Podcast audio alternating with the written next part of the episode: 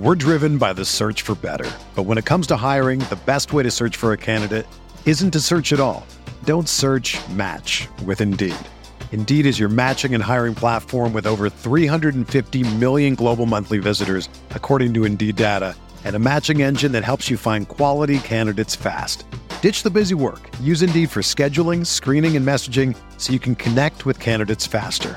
Leveraging over 140 million qualifications and preferences every day, Indeed's matching engine is constantly learning from your preferences, so the more you use Indeed, the better it gets. Join more than 3.5 million businesses worldwide that use Indeed to hire great talent fast. And listeners of this show will get a $75 sponsored job credit to get your jobs more visibility at Indeed.com slash BlueWire. Just go to Indeed.com slash BlueWire right now and support our show by saying that you heard about Indeed on this podcast.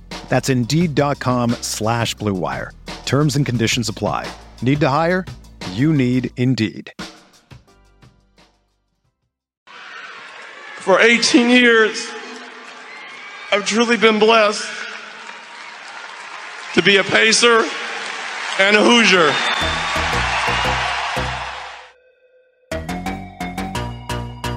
You're listening to Setting the Pace, your go to Pacers podcast with Alex Golden and Michael Facci. McConnell pushing again, gets underneath, finds Sabonis for the dunk and the foul. Caris LeVert, people don't realize how good he really is.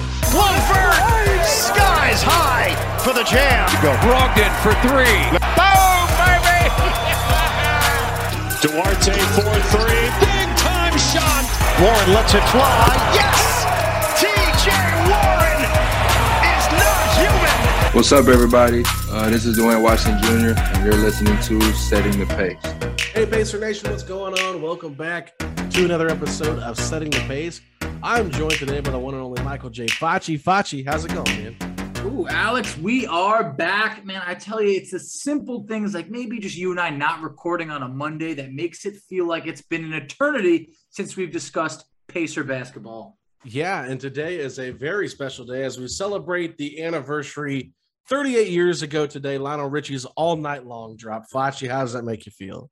Uh, well, not it doesn't quite give me the same feeling as 21 years ago today. The Pacers landed Jermaine O'Neal. It is officially Jermaine O'Neal Day, and I love it. I'm trying to get it to be a national holiday, but I, I need a little bit more support. I knew you were going to be hyped about Jermaine O'Neal Day, Facci, so I had to come in there with a little bit of a curveball and throw you off there with a little Lionel Richie, but you, you handled it well, Facci. You were sitting on that curve and boom, hit that ball out of the park. Oh man, I mean, I do not play when it comes to Jermaine O'Neal Day. So, you know, we saw a bunch of people saying, you know, hey, are they going to retire his number? Are they not? I just feel like the Pacers, they're far too strict when it comes to retiring numbers. Uh, other teams retire Michael Jordan's number, like the Miami Heat, when mm-hmm. he never even played for them. So it, it just feels like the Pacers, they're they have a very strict criteria of what deserves to be retired. And uh, outside of Reggie Miller, no other NBA player has been able to achieve that status for the Pacers. Yeah, I mean, if you're looking at Reggie's resume compared to Jermaine's, I mean, Jermaine didn't even come close to it. Number one, in terms of service, like how many years they played there, and then and two, just what they brought to the team. Like Jermaine was really good for a couple of years, but Reggie was good for almost two decades. So it's tough, Watch. I get it. It's a very tough spot to be in, but at the end of the day, I think Jermaine O'Neal is probably right up there as one of the guys that should be considered. Maybe another guy that doesn't get enough love that could be considered, Rick Smits. Absolutely. Those are the only two. Those are the only two names I can think of that could possibly be Pacer names that have their jersey retired. But I think Jermaine's on court resume is a little bit stronger than Rick's. Of course. I mean, look, Rick Smits really good player. I mean, it was great that he was, you know, only a pacer in his career. Love that. You don't see that loyalty anymore. But when it comes to Jermaine, you know, you can't overlook the six time All Star, three time All NBA player. I mean, you know, most improved player of the year, all time franchise blocks there. The list goes on and on and on. So I, I just feel like, yeah, he's got a really strong resume, doesn't have maybe as many years with the team that, you know, you would want to consider to retire the number, but it just feels like if you're going to retire anyone, we all have to be in agreement. Jermaine O'Neal should be first on that list. Uh, yeah, I think so. Unless Chris Duarte becomes the next best thing, or Sabonis stays for another 15 years and continues to rack up All Star, uh, uh, All Star selections, I guess you could say. So, yeah, I mean it's it's a really tough place to be put in. But I I wanted to bring something up today, Facci, because I noticed on your Instagram story you had a wedding this weekend that you went to. You were a part of the bridal party. The, the you were a groomsman. It looked like there was like 25 groomsmen in this wedding. And I gotta admit, y'all uh y'all pulled off a different look that I haven't seen in quite a while. Wearing Chuck Taylors with rental suits. Facci, can you kind of walk me through all this? I, I, did give a speech. I was one of the groomsmen. It's one of my oldest friends. Uh, I mentioned that you know, I truly joined what's larger than an NBA roster of groomsmen. There was 17 of us, uh, which That's a is ton of people. absolutely absurd. but what made it even more absurd was the outfit that he had us wearing. We had a suit with Converses on. And I spent the day in the Chuck Taylors, and I had no idea how Larry Bird was able to, you know, score 40 points in them. I have no idea. By the end of the day, all of our feet hurt, and you know they've made plenty of advances in Converses since Larry wore them. But right. I mean, every photo I took, I was like, you want to aim that camera a little bit higher? You know, that way I can cut the Converses out of the photo. But, uh, you know, not every photo had them cut out. So, uh, towards uh, the end of the night, once the suit jacket came off and I was doing some dancing, I looked even more ridiculous because it looked like I was half dressed up and then just half just kind of hanging out.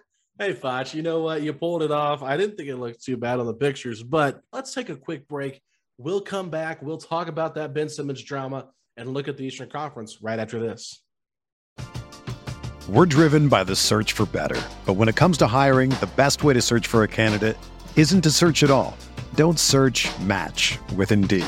Indeed is your matching and hiring platform with over 350 million global monthly visitors, according to Indeed data and a matching engine that helps you find quality candidates fast. Ditch the busy work. Use Indeed for scheduling, screening, and messaging so you can connect with candidates faster. Leveraging over 140 million qualifications and preferences every day, Indeed's matching engine is constantly learning from your preferences, so the more you use Indeed, the better it gets. Join more than 3.5 million businesses worldwide that use Indeed to hire great talent fast. And listeners of this show will get a $75 sponsored job credit to get your jobs more visibility at Indeed.com slash BlueWire. Just go to Indeed.com slash BlueWire right now and support our show by saying that you heard about Indeed on this podcast. That's Indeed.com slash BlueWire. Terms and conditions apply. Need to hire? You need Indeed. Another day is here, and you're ready for it. What to wear? Check. Breakfast, lunch, and dinner? Check. Planning for what's next and how to save for it? That's where Bank of America can help. For your financial to-dos, Bank of America has experts ready to help get you closer to your goals. Get started at one of our local financial centers or 24-7 in our mobile banking app. Find a location near you at bankofamerica.com slash talk to us. What would you like the power to do? Mobile banking requires downloading the app and is only available for select devices. Message and data rates may apply. Bank of America and a member FDIC. Okay, everybody, we are back. And just before we get into our conversation, I want to give you a rundown of what we're going to do this segment. So me and Facci are going to talk about the 15 teams in the Eastern Conference, look at their offseason, if they improved or didn't improve. And most importantly, we're going to look at the over under and see if we predict them to go over or under their win loss total record prediction based on betonline.ag, I believe it is. So, Facci, I want to start with Philadelphia first. That was our teaser heading into this segment. Ben Simmons, there's a lot of drama going on here. The Pacers were rumored in the offseason by Jason Dumas from Bleacher Report to have offered Brogdon in a pick form. Now there's just so much out there about Ben Simmons, but it appears he does not want to come back to camp. This relationship has soured with Philadelphia. Lots of drama going on right there. Ooh, we have some straight up drama. It has been reported, Keith Pompey, he's their official beat writer from the 76ers, to my understanding, that Simmons doesn't intend to come to camp. He doesn't at all. We've heard this. We heard that he was not uh, picking up 76er, you know, phone calls, whether it's from the front office or teammates. It feels real this time. I know there's still, you know, some time until training camp and all that, But Simmons is very unhappy. That relationship seems very frayed. And uh, he he keeps naming those three California teams, which seems like you know not the Lakers, but essentially you know the, the Clippers, the Kings, and then is he really talking about Golden State? I guess I would assume yeah. because you know that's California. I, I I mean I guess there's a chance, but I don't see Golden State making a move for Ben Simmons right now. But you never know. But at the same point, man, there there is drama in Philly, and the 76ers might have gotten greedy. Well, yeah, and let's be honest here. Whatever happened in the playoffs, Philadelphia fans are probably the most, most ruthless fans always there are. Whether it's football, hockey, basketball, whatever it is, they are ruthless. And Ben Simmons, he underperformed in the playoffs. He really was afraid to shoot free throws. He was afraid of getting fouled, pass up a wide open layup. It became a huge moment. But I think the moment that sold everything was when Joel Embiid and Doc Rivers went to the podium. They were asked about Ben Simmons, and Doc Rivers said he didn't know if he could lead them to a championship as their point guard. And when you say that in the moment, I think that was kind of the trickling down effect. Ever since then, this whole relationship has spiraled out of control. I don't blame Ben Simmons for not wanting to be there. I think he's an incredibly talented young player. We've talked about it several times on this podcast. I would trade for him. I think some Pacer fans still believe that he's not that good. He's not worth the the the headache, I guess you could say. The his weaknesses are a little bit too, you know, glaring. But I, I think you got to look past that. He's a young player, but I'm not even saying Indiana's going to make sense for him. But I, I think that with his value being diminished, it's really going to hurt the return on Philadelphia. And I think it could really impact their overall regular season success. I think by now, and, and, I believe that teams knew this, but by now it feels like just like you said, his value it, it's it's starting to just come down and down in terms of what Philadelphia is going to be able to get back. Him as a player, you know, you hope that he's been working his butt off all off season to get better. But when Philadelphia was asking for like, I think it was like four first round picks, some pick swaps, and they wanted a young, you know, talented player I mean, now the teams know this relationship is this frayed. They might be offering half that at most. Yeah. So Philly's the team right now that that is, they're in some trouble because I think the time to do to make this move was right by the draft. I feel like yeah. you you had Golden State dangling two lottery you know lottery picks and they have the young players to do it. I think they could have pulled off the deal then. I just feel like right now at this point, I don't think this is the trade that Philly's going to want to pull off right now. I know the Kings feel like a team that I don't know. It feels like the betting odds could be on the Kings to land Ben Simmons. It feels like they would love the opportunity to bring him in. But if you're Philly, you really didn't do much this offseason. So I think that you, you might want to start hitting the panic button a little bit if you can't repair this relationship. And when you mentioned Doc Rivers before, I felt like Doc Rivers had Ben Simmons back until they were eliminated. Right when they were eliminated, that's when I felt like he kind of pointed the finger at Ben Simmons in that situation a bit. And Embiid, like you mentioned, he didn't have his back right there. And that's when it felt like, oh man, there's trouble here. Yeah. I, I think Doc Rivers might be one of the most overrated coaches. He is. In the NBA. I know that Kent Sterling, when me and him did that show together for a while there, when we were doing three a week and we kind of did our separate things, he was like, why do people want Doc Rivers? you know, he's like, he's a career loser. Look at what he's done. He's always failed, except for that one year, that 08 championship with Boston. He's always underperformed in the playoffs. I completely agree. We see it here, we see it now. I don't think he's a bad coach. Don't get me wrong. I don't think he's a bad coach, but I do think that people look at him as like a top two, top three coach, and I don't think he is that anymore. Honesty is the best policy. I get that but you got to learn how to keep things in house. You don't throw a guy under the bus, especially a guy that you just gave an extension to. He's got four to five more years left on his deal. Teams that trade for him are making some serious bank right now because he's a young asset who's still got a lot of talent. And if he's got any chip on his shoulder for how Philadelphia treated him, then he might come out motivated this season to show why he is such a good player.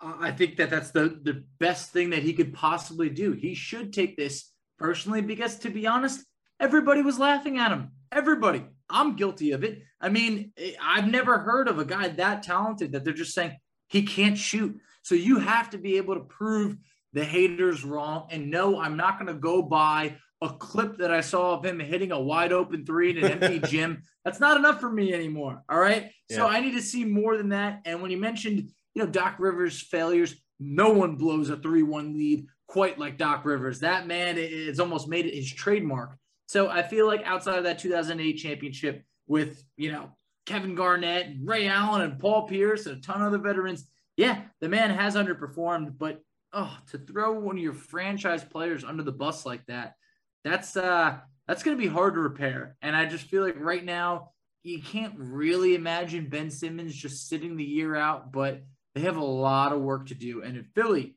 who really felt like they were finally getting to where they hoped to be with a whole trust the process, and they finally got to the one seed.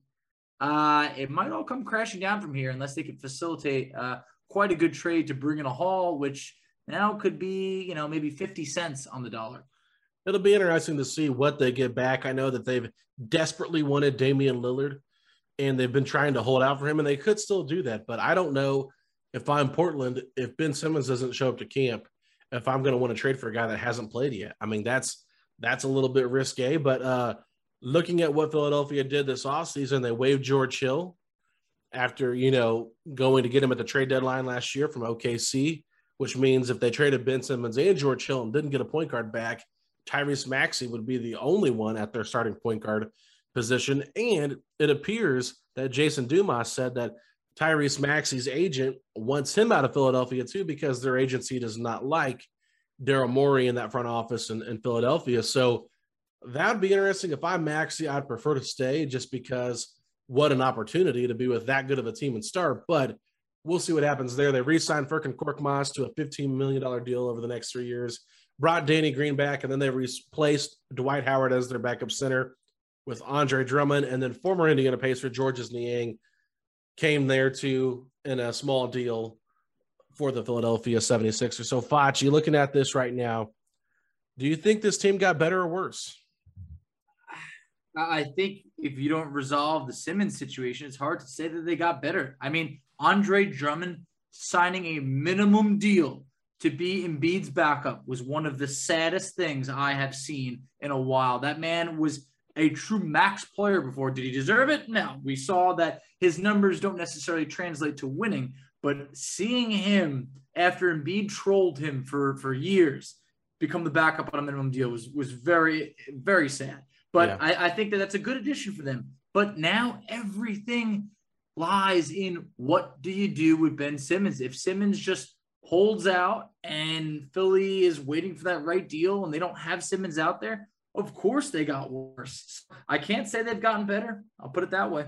Yeah. So their win projection total here on Bet Online is 51.5. Are you going over or under? I'm going to go under just because, you know, Embiid had an MVP year last year. He really did. He was really good. But, you know, I, I felt like if he can't stay healthy, things could go south real quick if, if Simmons isn't on the court right there. So I, I kind of feel like, you know what? Philly I don't, I don't know. I, I think it's going to be hard for them to duplicate the same success they had with the rest of the Eastern Conference, in my opinion, getting better. Yeah, I'm going to go under as well. I think that it's uh up in the air where they're going to finish at. We were maybe maybe 50 wins, maybe. Yeah, we'll see. I mean, they still got him Embiid, but if he doesn't stay healthy, they trade yep. Ben Simmons and they get, like you said, 25 cents on the dollar. Uh, they might be in trouble. They still got Tobias Harris. They still got a good team. They got your boy Seth Curry. So oh, I think we should all just calm down. They got Seth Curry. It's true. But um, yeah, let's move on, Facci, to the team that finished second last year, the Brooklyn Nets. 55 and a half wins uh, for their total. Their big pickup was Patty Mills. They also retained or re signed Blake Griffin, but Jeff Green, he signed with Denver, I believe it was. Mm-hmm. So there's some questions there, but yeah. So what do you think about the Brooklyn Nets? I think the Nets are going to be really good. I mean, you got to remember James Harden, Kyrie Irving, and Kevin Durant played seven games together last year. That's it. That's it. They were yeah. not healthy at the same time. You know, Harden was was acquired in a trade after the season had started. This team, if you just put those three players on the court together, they should be fine. They also, you know, Cameron Thomas, who led, you know, the summer league in scoring, really good rookie. He might be able to contribute this year. Maybe he can't, but I think that's just a good score to have off the bench. Blake Griffin, you know, it looks like he's more coming into himself. He'll have a full season under his belt with um, Brooklyn. So I think that that's a really good pickup for the minimum. Um, my boy Jevon Carter from West Virginia, just a good defensive backup guard. You know, we they obviously need help defensively. So I, I just think that as long as Kevin Durant, James Harden, and Kyrie Irving can stay healthy on the court, I feel like Brooklyn's going to be a really good team, and I would go with the over. Over on this one. Yep. I'm going to hit the over too. I I don't know where I see them finishing at right now. I'm torn between them and the Bucks, between who gets first and second, but they're really good and they're going to be really fun to watch. James Harden's going to be fully healthy. Patty Mills, I'm a little bit wondering how he fits because he's not a true point guard. He's a scorer. He will give them that scoring off the bench, but do they really need that? I don't know, but I like their team. I'll be interested to see if they bring Lamarcus Aldridge back. There's some question marks there, but I think he could you know, from that scary thing where he retired last year, he's actually wanting to make a comeback now because it looks like he might have been able to get that under wraps a little bit, that health scare. So cool for him. But yeah, I think they are going to go over 55 and a half wins. They're going to be the team to beat, I think, on paper in the Eastern Conference. Anything else on the Brooklyn Nets? I would just say, in my opinion, that feels like the bet I feel most confident in. Um, I also feel like, hey, Steve Nash now, he's no longer rookie head coach. He's got another another year under his belt. Uh, Mike D'Antoni is gone, but I do think that you know Steve Nash is going to be able to grow as a coach. And just in the playoffs, if you had Harden healthy, if Kyrie's healthy, if Durant, you know Durant was healthy over there, I just feel like that team. You got to remember, Kevin Durant's toe was on the line yeah. on that shot against Milwaukee. Everything could have been different. So I feel like Brooklyn's going to be the team to beat, at least in the Eastern Conference next year. Okay. Well, let's move on to the world champions, the Milwaukee Bucks. They had a big loss with PJ Tucker leaving for the Miami Heat. We'll get to them in a little bit, but PJ Tucker walks away unexpectedly. They get back Bobby Portis. Bryn Forbes goes back to the Spurs. They get George Hill. They traded for Grayson Allen and they got Rodney Hood as well. So, Facci, what are your thoughts on the Milwaukee Bucks offseason? I liked it. Bobby Portis was a player that, you know, he had a good year there. I, I, think the fans loved him. I thought he signed a very generous deal. Two years, nine million. I really feel like Bobby Portis sacrificed to come back. So I think he's going to be thrilled to be back. Yeah, they lost PJ Tucker, but you know what? They won a championship when they traded for PJ Tucker. The move paid off. So they avoid the tax. Grayson Allen, he used to be a joke. He used to be. He was known for, you know, tripping people at Duke. He's actually developed into a, a pretty decent player. So you also have Rodney Hood, um, and then George Hill. He's back. So I, I feel like George Hill is another guy that, hey, us Pacer fans, we know very well. I feel like the Bucks usually when you win a championship, sometimes you tear it down. They didn't. They just didn't bring back PJ Tucker and Bryn Forbes. I think other than that, they had a pretty decent offseason, enough to still be pretty much at the top of the East, or at least a force to be reckoned with. Yeah, I like them getting George Hill back as well. I thought he was really good for them two years mm-hmm. ago. It's just they had Bledsoe, and that to me was nothing against Bledsoe, but Jrue Holiday is significantly better in my opinion. They also did not have Donte DiVincenzo for the final two rounds after he got hurt. So you get DiVincenzo back. You got Pat Connaughton, who played really well. You got Grayson Allen, someone that can be a role player. Bobby Portis will probably get those PJ Tucker minutes that he was mm-hmm. getting. I think Portis nailing those three point shots that he had, his rebounding, his intensity. Bobby is awesome. They were chanting Bobby, Bobby, Bobby like crazy because he became a fan favorite. So I like what they did. I'm hammering the over at 54 and a half. This is a team to me that feels like they still might not have gotten the respect they deserve after winning a championship. They could be on a prove it once again year, trying to show, hey, we weren't a one year fluke. We are the real deal. I think I'm going with over two, 54 and a half. I feel like this, this is a team. I think they can win 56 games. I really do. So I feel confident over. All right. Well, let's move on to the Miami Heat. This is a team that finished. Uh, they have the they have the fourth highest ranking, I guess you could say, in terms of win loss or uh, yeah, over under win loss at 48 and a half. They got Kyle Lowry in a sign and trade. They also got PJ Tucker. This roster's looking pretty old, Facci, in terms of some of their guys. They did give an extension to Jimmy Butler and they re signed Duncan Robinson. I like this team, but I don't know for how long I like them. And I almost forgot they did bring back Victor Oladipo on a minimum deal. I was gonna bring it up myself. How sad it would be if we if that had truly been forgotten. That I almost forgot. You know, I really, you almost you know got through there without bringing him up. Victor Oladipo on a minimum deal. Yes, you know what? He's not healthy, but he has the luxury of being able to not be rushed back. And whatever he contributes this year, I think is a bonus for them. Alex, I'm still not over that rivalry that the Pacers have with the Heat. They're like a team that I watched them get better this year, and I went, "Oh man, Miami, they're probably going to be pretty good this year." Because last year they were sluggish. They had, they had, they had some cases of COVID in the beginning of the year, whatever it was. They they weren't the same team that we saw in the bubble, and now it looks like they've geared up. Kyle Lowry, yes, he's older, still a good player. PJ Tucker, that's that's a championship piece right there, and Milwaukee can vouch for that. So I think that that they had a really good offseason. I think Miami's going to be more along the lines of the team that we saw in the bubble. Not saying they're going to win the East, but I think this is an improved Miami team that had one of the better off seasons. No, they really did. On paper, their team looks really solid, and they look really defensive minded. I, I, this is a team to me that screams Erik Spoelstra, mm-hmm. a team that I think can really compete. They're a team that I'm really high on in the regular season, but I'm a little bit concerned about their health. Tucker, 36, Kyle Lowry, 35. Tucker brings a certain type of physicality to the game, but if he's not hitting his shots, I think he had zero points in the finals. Yep. It's just like he can become a guy that's not as big of a factor as he's made out to be. I think Kyle Lowry, he still has something left in the tank, but how much does he have left in the tank? I mean, is he going to have a Chris Paul type of year? We'll see. I think Duncan Robinson Great deal for him. He's become a great shooter, probably one of the best shooters in the game.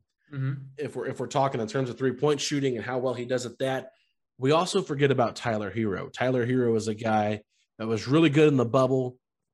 Expectations were incredibly high, probably way too high for this season, and he regressed a little bit. But I still think he's a good player. So I know what, before they got PJ Tucker and before they continued to make some more moves, I wasn't like super scared of them by just getting Kyle Lowry, but I think after you look at all the moves they've made, they're still going to be a tough out. They're a team to me that I feel like is going to crack that top four in terms of win loss record. They're going to be a very good playoff team. I don't know if I see them as a title contender, but they're going to have to figure some things out. Jimmy Butler is going to have to be that $50 million player that he is. He signed that Ooh. extension for big, big money for uh, Jimmy Butler. Bam Adebayo, another guy that could take a leap forward. I mean, he's still a really young, talented player. If he can hit jump shots at a consistent rate, I like what they did there. But yeah, I, I, I think they made some great moves this offseason. They're going to be a tough team to beat, but I'm hoping the Pacers see them in the playoffs and we can make this rivalry last again. It would definitely be fun. I do think that, you know, Miami, I think they could hit the over on there. I do think they can win 50 games. Um, you know, 48 and a half being the the over under. I think that 50 is in line with that. I, This is a team that if everything works up defensively, you know, say Oladipo is maybe 75% of what he used to be, 65 between him, PJ Tucker, Jimmy Butler, Bam. I mean, there's a lot of good defensive guys on that team. So, yeah, they're all in. I mean, the money they threw around this offseason with the Jimmy Butler extension, the um, Duncan Robinson extension. I mean, this is a team that is saying, hey, in the Kyle Lowry contract, they're saying a couple years from now, it might not look great, but for now, we're going all in. Yeah, I'm going to go over two here with Miami. I think they're well deserving of it. Let's move on to the Atlanta Hawks, a team that made the Eastern Conference Finals out of nowhere, Facci. Trae Young stepped into Madison Square Garden and put on a show. It was fun to watch him play. Nate McMillan is the head coach brought in Nick Van Exel as his assistant. How cool is that? Very I cool. believe his son is also coaching with him this year for the first time. So they brought John Collins back. They gave Trae Young that max extension. They re-signed Lou Williams. They pretty much brought their core back together. They're going to have a lot of people hunting for him, Facci. That is my only concern with this team. having them now be the hunted instead of the hunter. They're going to give back DeAndre Hunter as well, who was out with an injury. Cam Reddish, we'll see where he fits at in the rotation. They got Sharife Cooper in the draft, a guy that we had on our podcast. They also got Jalen Johnson from Duke. They they've had a pretty good offseason, Flashy. I like what they've done. Can you talk a little bit about the Atlanta Hawks and what you think their team is going to do this upcoming season? First of all, I have to compliment you on saying they went from you know the hunter to the hunted, and then they're bringing back DeAndre Hunter. Just fantastic. but this is a team that they they came out. I don't want to say they came out of nowhere, but no one expected the run they went on. I mean, they went from being not even a playoff team to being in the Eastern Conference Finals. I mean, it was crazy. So, yes, they overachieved. It's going to be hard to match that or top it. I don't think anyone is predicting the Hawks to come out of the East next year, but they did the right things. They, they re signed John Collins. You kept Trae Young, you know, on a max deal. Perfect. Great. You know, Lou Williams, hey, you brought him back, you know, whatever. But I also feel like Jalen Johnson is going to be someone that I think is a really good pick for them. They still have a lot of young players you know, one of the teams that you almost say, like, is there too much talent there in terms of a lot of pretty good guys? So look for the Hawks to potentially, after this year, make a big trade and bring in one really good player. So I feel like the Hawks are on the rise. Yes, I don't think they're going to be able to, you know, go past what they did last year, but they're a team that has put the league on notice. Yeah, no, there's no doubt about it. I like this Hawks team a lot. And I might just be drinking the Kool Aid, but I think they're going to win more than 46 and a half games. I think that this is a team, I think they've got the right coach. We've seen Nate McMillan have great regular season playoff success. We have. I think that this Hawks team, similar to what I said about the Bucks, they want to prove that this was a real deal thing. And this wasn't a one time, you know, lucky thing playing the Knicks, which I think the Knicks were a little bit overrated last year. We saw their flaws in the playoffs. We saw Philadelphia's flaws in the playoff. I mean, they got a nice setup in who they played because really, had it been Brooklyn or Milwaukee they faced in that second round, they probably wouldn't be there. So I get that, but that's not what happened. This they played the teams they were supposed to play. They won those games, and I was incredibly impressed with what they did. So I'm hammering the over at 46 and a half. I think this is a team that really has a chance to be top three, top four this season. Man, that is really tough. 46 and a half is like such a tough decision there. I feel like I could see them at 47 wins. I could see them at 46. So I, uh, I almost feel like it, it, ends up being 46. I'm, I guess I'll have to go with the under. Under. Okay. That's they is the first better, one we disagreed on. They okay. got better, but it's it's just going to be hard to top uh, what the expectations are. Yeah. No, I agree with you, Facci. I, I, I think I think this is one of the tougher teams to discuss. But let's move on to the team that's got the same projected wins total amount. That's the Boston Celtics at 46 and a half. Facci, I don't I don't like this Boston Celtics team. I don't think that, that they did too much great in the offseason. I get it. They dumped Kemba Walker for a first round uh, with a first round pick for Al Horford. They bring Horford back. Evan Fournier, they let him go. They get Josh Richardson with the with the Mavericks in a trade there. They got Dennis Schroeder on a really cheap deal, 5.9 years or 5.9 million for one year. They re-signed or gave an extension to Robert Williams, and they gave an extension to Marcus Smart. But other than that, they lost Kemba Walker.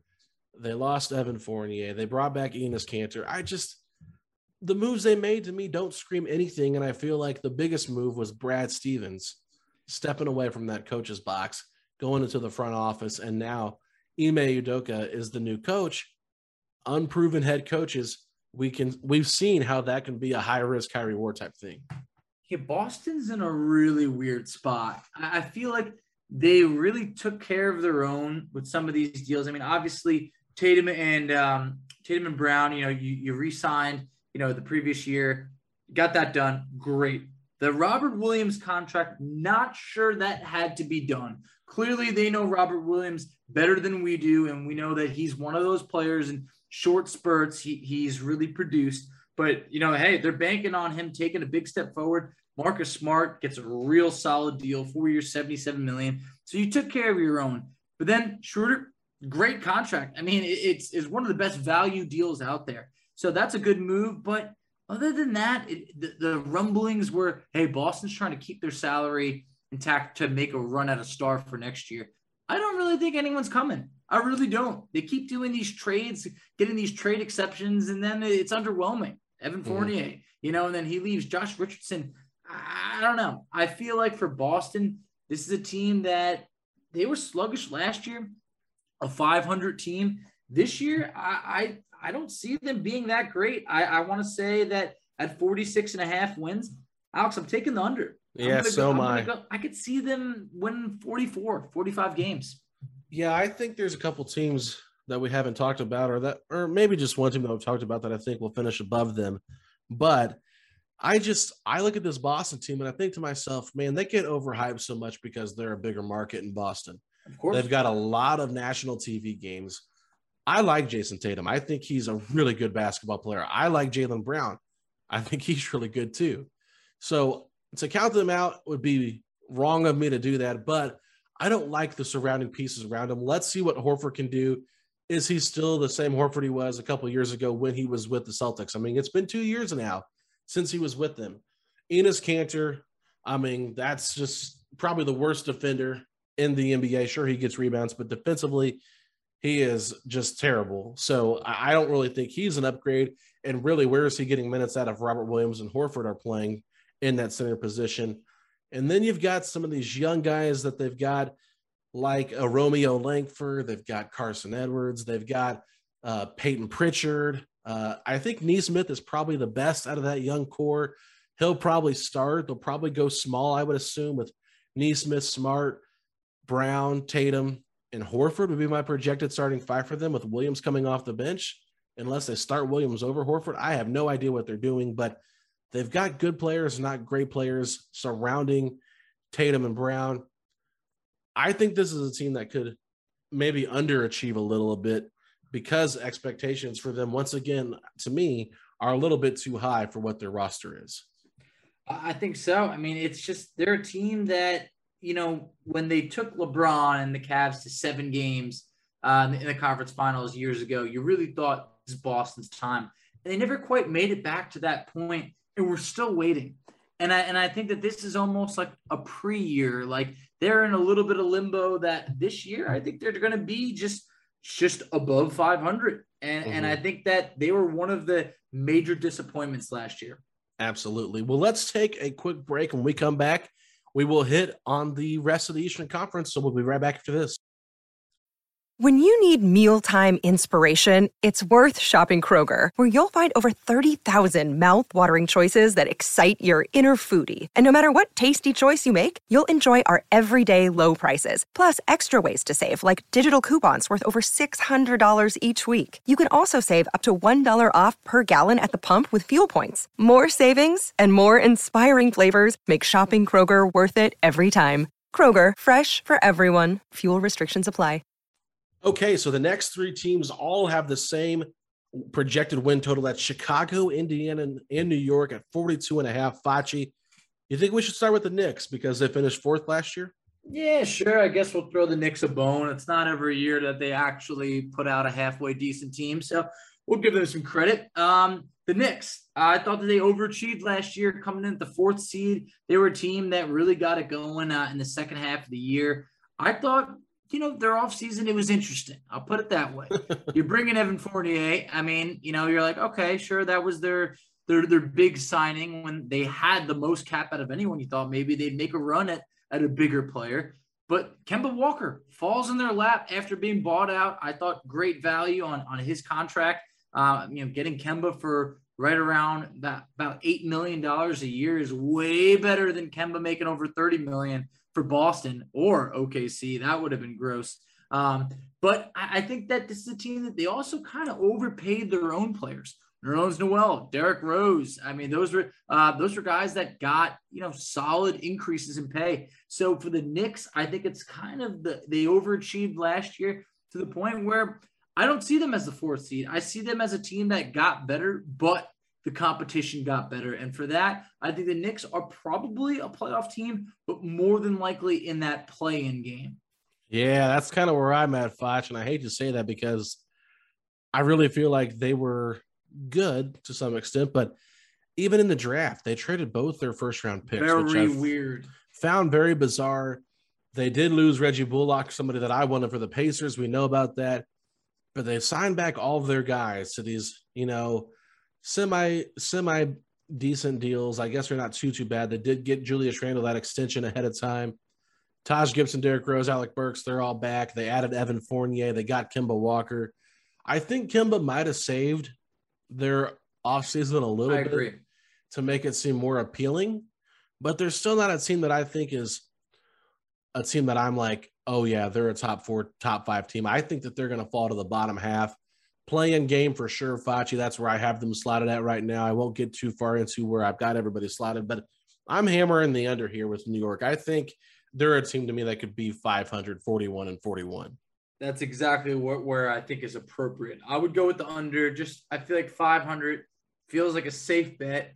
Um, Kemba really did save their offseason because when you mentioned the trade of those first round picks, I, I read that they made that trade to you know kind of maximize the cap room that they had, and then this is what they ended up with. It, it just really seemed like that's not why you trade two first round picks. You trade two first round picks and you could land, you know, a max player or a star. And that's not what they did. They they added a bunch of pretty decent guys and brought back their own. So here's what I'll say. I'll recognize them as a playoff team this year, which is something that we have not done going into the year for the Knicks in quite some time. All right. So we've got them both at the under. Let's move on to the other team. There's two more teams at 42 and a half. Let's save the Pacers for last. Let's go to the division rival, the Chicago Bulls. They have had a very busy offseason. They added Lonzo Ball, DeMar DeRozan. They traded Lauri Markkanen, got two first for Wendell Carter Jr. last year in the in uh in Otto Porter for Vucevic. So they've had a busy offseason and a little busy season really for the last six, seven months in terms of transactions. So looking at that starting lineup, you've got Lonzo Ball, Zach LaVine, DeMar DeRozan, Patrick Williams, and Vucevic. They've also brought in Alex Caruso off the bench as well, Derrick Jones Jr. This is a team to me, Facci. A lot of good moves on paper. Not so sure. I think they make that giant of a jump like everybody is predicting. No, I, I think you're lower on the Bulls than I am. I thought that they had, you know, in terms of like you mentioned, a busy offseason. I think they had a, a really good offseason. Sure that they spent a lot of money, you know, defensively, the team's still probably being a little bit shaky. But I think that for the Bulls being a team that hasn't made the playoffs the last few years, I expect the Bulls to be in the running. I, I really do. I thought Zach LaVine unfortunately got COVID at the worst time. They really collapsed last year, but a full season of Vucevic, um, seeing Zach LaVine continue to get better if he can. I mean, he took a big step last year. Lonzo Ball, the best is yet to come for him. DeMar DeRozan, you know, a couple years from now, that could be a little bit shaky, but for now, I think they have enough to be back in the playoff picture. So, uh, oh, I, I think their playoff picture. Don't get me wrong. Yeah, but I'm I was gonna like- crown them. Not gonna crown when them. when they were assembling their roster, a lot of people were trying to say, "Oh, they're way better than the Pacers now. Look at all Nah. what they have." I don't I don't see that. I, I feel like they defensively still have a lot of areas to improve. I'm not saying Vucevic is like a horrible defender, but you put him with DeRozan and LaVine, three guys that are not known to defend. You pretty much have Lonzo Ball and Patrick Williams as the only two starters that are really solid defenders. I, I feel like that's a team that could give up 150 points a game just based on it. Now they might score 160, so we'll see what happens there. I think they're going to be one of the most fun teams to watch this season. I like the moves they made. They're being very aggressive. They want to win. I want Chicago to be good again because I like that rivalry when they are good. I just don't want them to be better than the Pacers. Oh yeah, no, I don't want to be better than the Pacers either. I have a, a friend that's a Bulls fan, and I mean, oof, this man could not be more annoying when the Bulls are good, Ugh. and they have not been good for a while. But I'm talking about little things like if the Bulls win a couple games, he'll text me and say like, "Pacers going to make the playoffs this year." I'm like, don't don't worry about us, all right. But uh, the over under 42 and a half, I see them at 42 and 40, and I honestly, so I'd have to go with the under there. That's a big improvement from last year. They were 31 and 41. So I know there was 10 less games last year, but I see the Bulls taking a solid step forward. Um, maybe maybe they'll make another move. I don't really know. They finally just got a first round pick back after they've really traded a ton of picks. So they, they really dealt Lauri Markkanen kind of for just whatever they could really get back. I think Derrick Jones Jr. probably fits this team better. Um, but you know, hey, for Chicago, it's a solid step forward. I'd say 42 and 40 feels right in my eyes. Yeah. So let's see here. You think they're going to be better than the Knicks? I do. I do. Okay. All right. Well, we'll move on. I think that they're going to be under the 42 and a half wins. I think they could have a very similar record to the New York Knicks. I think they could end up with the same record, Facci. It's I, very possible. I think that's what's going to happen, uh, personally for me. But let's move on to your boys in the blue and gold, the Indiana Pacers, a rejuvenated franchise with Rick Carlisle at the helm. They got Chris Duarte, they got Isaiah Jackson, they got Torrey Craig in the offseason. Not a lot of great moves, but they did get a $7 million trade exception by dealing Doug McDermott to the San Antonio Spurs in a sign and trade. They traded Aaron Holiday to the Washington Wizards, and now they're sitting on a 15 man roster. We're still not sure what they're going to do with Kelan Martin, but with this team pretty much coming back fully intact with a few minor moves, what do you think happens here with the Indiana Pacers? Well, I love nothing more than Rick Carlisle being known to improve a team in year one. So I think off the bat, yeah, if you're going to read any article out there, they're going to give the Pacers probably a pretty bad offseason grade. But the Rick Carlisle hiring, coupled with a healthy team, is all the difference. The Pacers have the players on paper to be a playoff team. They just got to stay healthy. You bring in Carlisle, you bring back TJ Warren, which we've spoke about on the show. That that almost is like an offseason acquisition because he only played four games last year. If Chris Duarte looks anything like he looked in summer league, I feel confident that you got a guy that can play off the bench. You know that we didn't really have as much last year. Last year, towards the end, it was slim picking.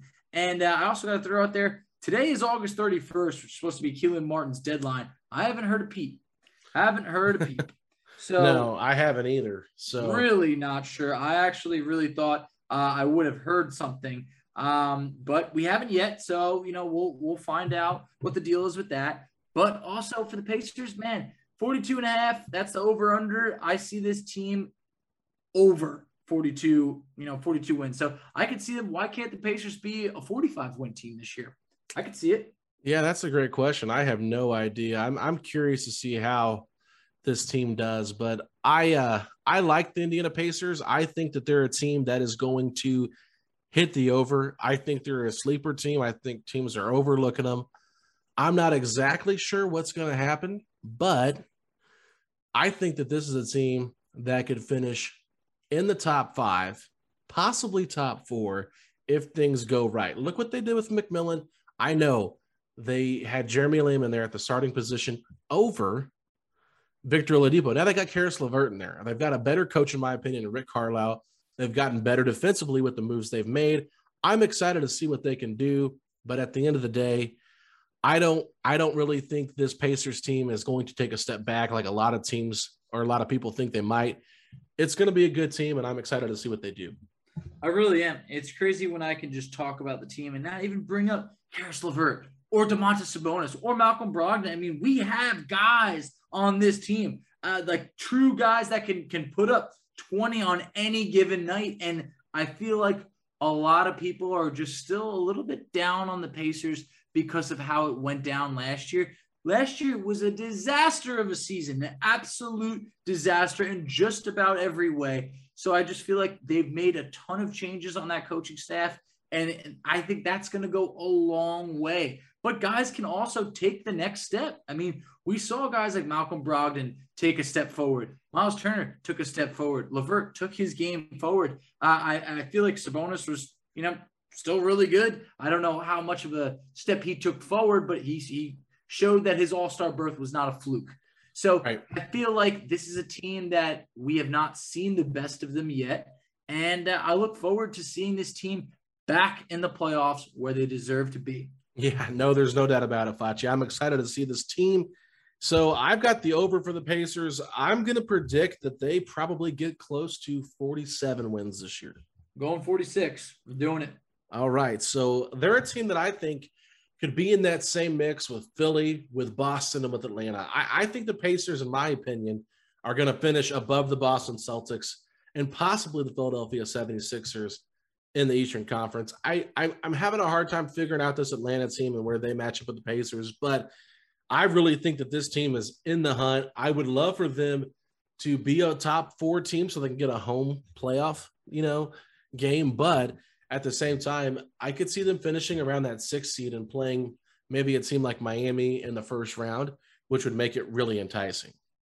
That would be very interesting. I do see us and the Celtics kind of, uh, you know, on even ground. I really do. I, I do think that we're still better than the Knicks, better than uh, the Bulls. I think that those are two teams that I expect to be, you know, some some hungry competition. The East is not going to be what the East used to be the last few years. It's it's it's not going to be a cakewalk. There are yeah. teams that are ready to play and compete for playoff spots, and I just think that a healthy Pacer team on paper is ahead of those teams. You saw the Knicks take a step forward while we took a step back only by not having our best players out there. And then you look at teams like the Celtics, like I just feel like this is the same Celtics team basically from years past where the Pacers, I don't know. I just think that Rick Carlisle is way more seasoned, you know, as a head coach than what the Celtics are looking at with Ime Udoka. Yeah, I, I completely agree. It's going to be interesting to see what happens. So let's move on Charlotte, they're ranked at 38.5 wins for this season. I think this Charlotte team is pretty good, Facci. I'll be excited to see what LaMelo Ball does in his second season, coming back from an injury. Gordon Hayward, hopefully he can play more games. They've got some really fun guys in PJ Washington, Miles Bridges. They got Kelly Oubre. They drafted James Bouknight and Kai Jones. They traded for Mason Plumlee. They've done a really good job with this team. They gave Terry Rozier an extension as well. I really like the Charlotte Hornets. I think they're a team that could be in the mix for the playing game or even as far up to the five, six seed if everything goes their way. Uh, starting to develop a, a minor soft spot for Charlotte. I feel like they got a cool thing going on over there. They got some nice young players. I feel like Charlotte, they, they made it to the playing game. We beat them, we beat them convincingly, but they had no Gordon Hayward. Uh, at that point, LaMelo Ball had missed so many games that you got to imagine if him and Hayward were healthy, the Hornets would have been a playoff team last year, or at least, you know, more along the lines of being in the seven or eight spot, like hosting the playing game. But I, I do think the Oubre addition is a really good addition. Bouknight, it might not be this year, but I do think he's going to be a really good player. Kai Jones, another good pickup for them, like you mentioned. I think that Charlotte is is going to be a pretty decent team. I mean, everybody can't be 500 in the East, but I'm picking them above 38 and a half wins. I'm yeah. going over. Yeah, same here. I don't think we need to spend too much time on this. They're a team that I think could get close to 40 wins mm-hmm. at least. I, I mean, they could be a playing game. I think that's probably where a lot of people predict them to be at in that playing game, but we'll see what happens. I like the Charlotte Hornets at 38 and a half wins over as well, Facci. So we're both over on that. Really, the only, only big difference we've had is the Atlanta Hawks. Let's let's see here about the Toronto Raptors, 36 and a half wins. Facci, where are you sitting at on the Toronto Raptors? I'm going over. Um, I just feel like like Toronto is a team that it really just it didn't work out for them at one point when when things got rough. I mean, towards the end of the year, they just started losing a ton of games. But mm-hmm. you know, I, I, think that while they didn't really do anything crazy in terms of the offseason, Gary Trent Jr. was really good for them. Yeah. Really good. I think that bringing him back is great. Um, then also, uh, what was it? Uh, Scottie Barnes right over there. Oh, right? Oh yeah, Scottie, Scottie Barnes. Barnes. You know, nice, nice draft pick right over there. I think that he's going to develop into a really good player. Maybe it's not necessarily this year that he's a really, really good contributor, but guy like Pascal Siakam, I think that he had a down year last year, and I think that he could very well have a better year. And I think at that point, Toronto's going to be a better team. I, I just think that they were one of the surprises last year of how poor they played. So I'm going to go with, uh, you said their over under was 36 and a half. Uh-huh. I could see them being 38, 39 wins. Yeah. See, this is a tough one for me. I feel like 36 and a half is like the perfect number for them because they're just a team, in my opinion, that has really good players. But how do they fit together? They lose that leader in Kyle Lowry. There was so much speculation that they could move maybe Pascal Siakam. He got suspended last year for his temper tantrum, so to say, got into it a little bit with his coach. Nick Nurse. I like them a little bit, but I don't love them. So I actually am going to go under here, Facci, but I oh, don't oh, wow. love it. I don't okay. love it. Yeah, they're they're a tough team to predict. I feel like while they'll be better, I don't see them being like really good. But then also, it's like you know, could this team compete for you know in a for a playing game? I do. So I I, want to say that I see them being right around that maybe 39 wins, something like that. Yeah, no, I mean it's uh, it's up in the air. I just one of these teams is going to have to lose, right? I mean, I like that we're talking about maybe all this, you know, back and forth. Like uh, to me, if you if you got like all these wins lined up, everybody can't be over. Someone's got to be under at some point. So I'm going to pick Toronto to go under. I, I think maybe 36 wins, but like not by much. So they'll be an interesting team, and hopefully they can stay healthy as well. I like some of the players they have on there. You know, I've tried to make trades for them several different times. So uh, in our mock trade draft. So I mean, I'm uh, I'm all for it. But let's move on. The Washington Wizards, your Washington Wizards, basically no. rehauled the roster. A massive trade to get rid of Russell Russell Westbrook. They brought in a ton of guys: Kentavious Caldwell Pope, Montrezl Harrell, Kyle Kuzma. They got Isaiah Todd. They got Corey Kispert in the draft. They got Aaron Holiday. They signed Spencer Dinwiddie. This is a team that's predicted to uh, to win 33 and a half games. Facci, are you hammering the over or smashing the under? I'm going over because they're look, you lost Russ. I get it, but they got enough players to be more of a well balanced team. 33 and a half wins, it feels really low in an 82 game season. So I'm going to go with the over. I, I think that they'll be a more of a competitive team on a nightly basis. Last year, they were absolutely ravaged by COVID in the beginning of the year. I mean, they barely had enough players to even play. So, guys like Caldwell Pope, Montrezl Harrell, Kyle Kuzma, I feel like those are guys that you could play on a nightly basis. So, yeah. I'm going with the over. Yeah, I think they're the. I, th- I put them for over two. I feel like they're a team that can get the 36 wins, 38 yeah. wins. Mm-hmm. They they they have a chance to push. We'll see how good this team is together. I think the problem with them is one, they got a new coach. Two, they've got so many guys that haven't played with each other before. They could take some time to develop that chemistry. And it might be too little too late with how much depth there is in the Eastern Conference because we're looking at team what 12 right now in terms of win predictions. So they're ranked to finish 12th in the Eastern Conference. 33 and a half wins at the 12 spots, you know, not great, but I, I think that the talent is better than what on paper than what I think they will be overall. So they're a good team. I just don't know how good of a team they can be.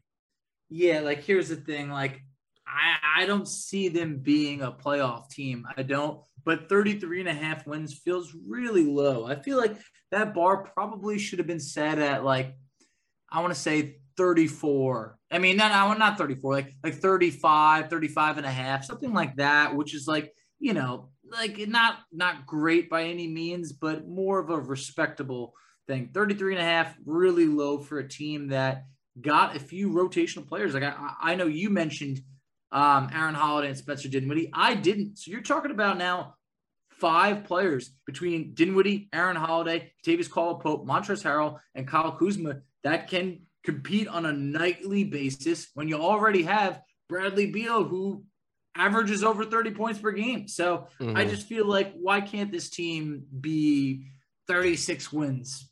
Yeah, no, I, I feel you, Facci. So let's move on. We've got the three bottom feeders of the Eastern Conference. Once again, Cleveland Cavaliers, Detroit Pistons, Orlando Magic. I will say out of these three teams, I think Cleveland by far has the best roster. I absolutely hate that they traded Larry Nance Jr. and a second round pick, I believe it was, for Lauri Markkanen, a guy that doesn't make any sense for me for that team. They've also got Kevin Love, who does not want to be bought out. This is a team that screams good, but not great. They're going to be a team that is really rocky. So at 26 and a half wins, I am going to hit the over because I still think they can get to 28 wins, but I don't like this team that much. I do like some of the young players on the team, but just compared to the rest of the East, I don't like them as much man, what is Cleveland doing? I just feel like even the recent trade for Lauri Markkanen, you thought they're probably onto something. They're probably about to unload Kevin Love. Nope, doesn't look like it. Uh, Kevin Love is not going to take that buyout by any means, and I don't think anyone's trading for him. Still yep. $60 million owed to him. So you bring in Evan Mobley, but now you also have Lauri Markkanen, and then you, you sign Jarrett Allen, who's a really good player, but it's also with Kevin Love there. That, that front court, it's loaded. It, it's there's too many mouths to feed there. You still don't know what you're doing with Collin Sexton. Ah, man, I just don't know what Cleveland's doing. Their over under is so low that I'm with you that it's like, okay, this team isn't like they have decent players, but I mean, to set the bar at 26 and a half wins, I feel like they have a shot at getting to 30, maybe 29 wins. Mm-hmm. So I'm going to go with the over. Eventually, Cleveland has to go in the right direction, but it's still just very strange what they're doing over there. Absolutely. So let's move over to Detroit. They're big move this offseason was drafting Cade Cunningham, right? So they got him at the first overall pick in the draft they've got some nice talent over there. They've got Jerami Grant. They've also got um, Beef Stew from last year. They've got some decent young players on this team, but what else can they do? You know, I mean, it's just like they're a team that's rebuilding. We know that. So it's going to be a while before they really turn this thing around. I think 25 and a half wins. I hit the under Facci. I think they're a team that's probably going to try to get better internally, but still not try to win a lot of games so they can continue to grow through the draft. Completely agree. I'm going with the under here. Detroit, look, I, there's a lot of teams that I picked over for. Detroit is not going to be good. Eventually, I mean, look, they're going in the right direction, but that's not going to buy you any wins or, you know, might get you a little sympathy next year. But that's it. Detroit is, they are not a good team right now. I feel like the best thing for them would probably be if you could find a trade for Jerami Grant to bring in more picks and younger talent somewhere at the deadline because I feel like people are going to be calling. Cade Cunningham, to be honest, didn't look great in summer league. I thought that he was pretty good, but he didn't blow anyone away. I felt like uh, Jalen Green was the player that really blew people away. I thought I, am a firm believer. I think Jalen Green's going to be a stud, but let's not make it about him. Uh, for Detroit, you're finally you have something to build on, but mm, it's really not that much. I mean, Killian Hayes, I, I think you whiffed on that pick. I really I really do. Um, and now Cade just seems like a replacement for him. I feel like Detroit, it, it's going to be ugly this year. Wow. Okay. Oh yeah. yeah. I don't think it's going to be as ugly as the Orlando Magic. I think this is the worst team in the Eastern Conference. They're predicted to win 23 and a half games. Look, I get it. They have some young players on this roster that are going to be good in about three, four years. But right now, they are in complete rebuild mode. I think 23 and a half is a great under for them. They are a team to me that they're just they're just trying to get better through the draft once again. So I'm gonna do the under on them, Facci, and I'm assuming you're gonna go under as well. I think I'm probably gonna go with the under. I'm a little bit torn. I think that I'm more just kind of like that Orlando went for the full rebuild instead of continuing to like truck through and be like a not a good team but an all right team. Uh, so I think that their rebuild is probably going to be quicker than Detroit's unless Cade Cunningham is a true star, but I just don't think he can do it alone. So I'll go with the under, but I do like the young talent that they have there. It's just going to take a couple years. Yeah. So that wraps up the over under. A little bit long winded today, everybody, but that was a lot of fun to look at the rest of the Eastern Conference. We won't do that with the Western Conference because my goodness, take us forever. But at the end of the day, Facci, what team or what lock do you feel the most confident in? Mm. Uh, oh, oh, Brooklyn. Brooklyn, without a doubt. I see Brooklyn. Really? 56 wins over? Oh, yeah. I see Brooklyn as a 60 win team. They oh probably, they, yeah, that's crazy to predict, but man, I think Brooklyn's even the kind of team to go for it at the deadline and make another trade to bring someone in. So I see Brooklyn at um, you know being over. Uh, I definitely see that. And then for the other one, I want to say, uh, man, Milwaukee. I can't remember exactly what it was. They might have been like 54 and a half. Yeah, 54 yeah, and a half. I, I, I really like the over there. Yeah, so I'm going to be a homer here, but I'm picking the Pacers. I think okay. 42 and a half wins, Facci that is really selling this team low off one bad season with a, a horrible coach. This team is really talented depth wise. They're coming into camp early. This is a team that I really believe is going to be way better than 42 and a half wins. Even if it's just like 47, like still, I mean, if I'm a, if I was a gambling man, which I'm not, if I'm a betting man, I would bet the over on Indiana and I would slam it, slam it, slam it because I think this team is that good. Hey, they do it to us every year. I, have seen this team disrespected far too many times. The measuring stick used to be our the Orlando Magic. They're above us. Oh no, no, no, no, no. We're coming out the gates hot. I still remember just being predicted below them when they had the Pacers slated to win 32 games following the Paul George trade, and then they shattered it. I believe they won 48 games that year. So uh, I, I, do feel confident in the over there. Just with that Brooklyn r- roster of Harden, Durant, and, and Kyrie, it's there's so many studs on there that it just feels like, yeah, they're probably going to win more than 56 and a half. Yeah, no, I agree with you there. It's uh it's just interesting though. But all right, so let's wrap up today's podcast. Facci, where can the people find us at on social media? So you could find us on Twitter at Setting the Pace. Three, you could find Alex on Twitter at Alex Golden NBA. I could be found on Twitter at underscore FACCI. You could find us on Instagram at Pacers Talk. You could find our Facebook page, Setting the Pace, and you could find our TikTok, Setting the Pace. Wow, look at you remembering all that. that was, like I was being quizzed, but I think I passed. I think you did pass. The only thing you failed on was being a fan of the New York Mets. Look at those players booing the fans. They apologize after they get hits. That is ridiculous. What is wrong with them? It is. I know. I, it does. I'm sorry, guys, but it does not work that way. We pay you a lot of money to to go out there and play, and fans, hey, they, they pay the money to cheer. They're allowed to to boo, you know, all that. They don't don't cross the line. But the players, you do not see the players fighting back.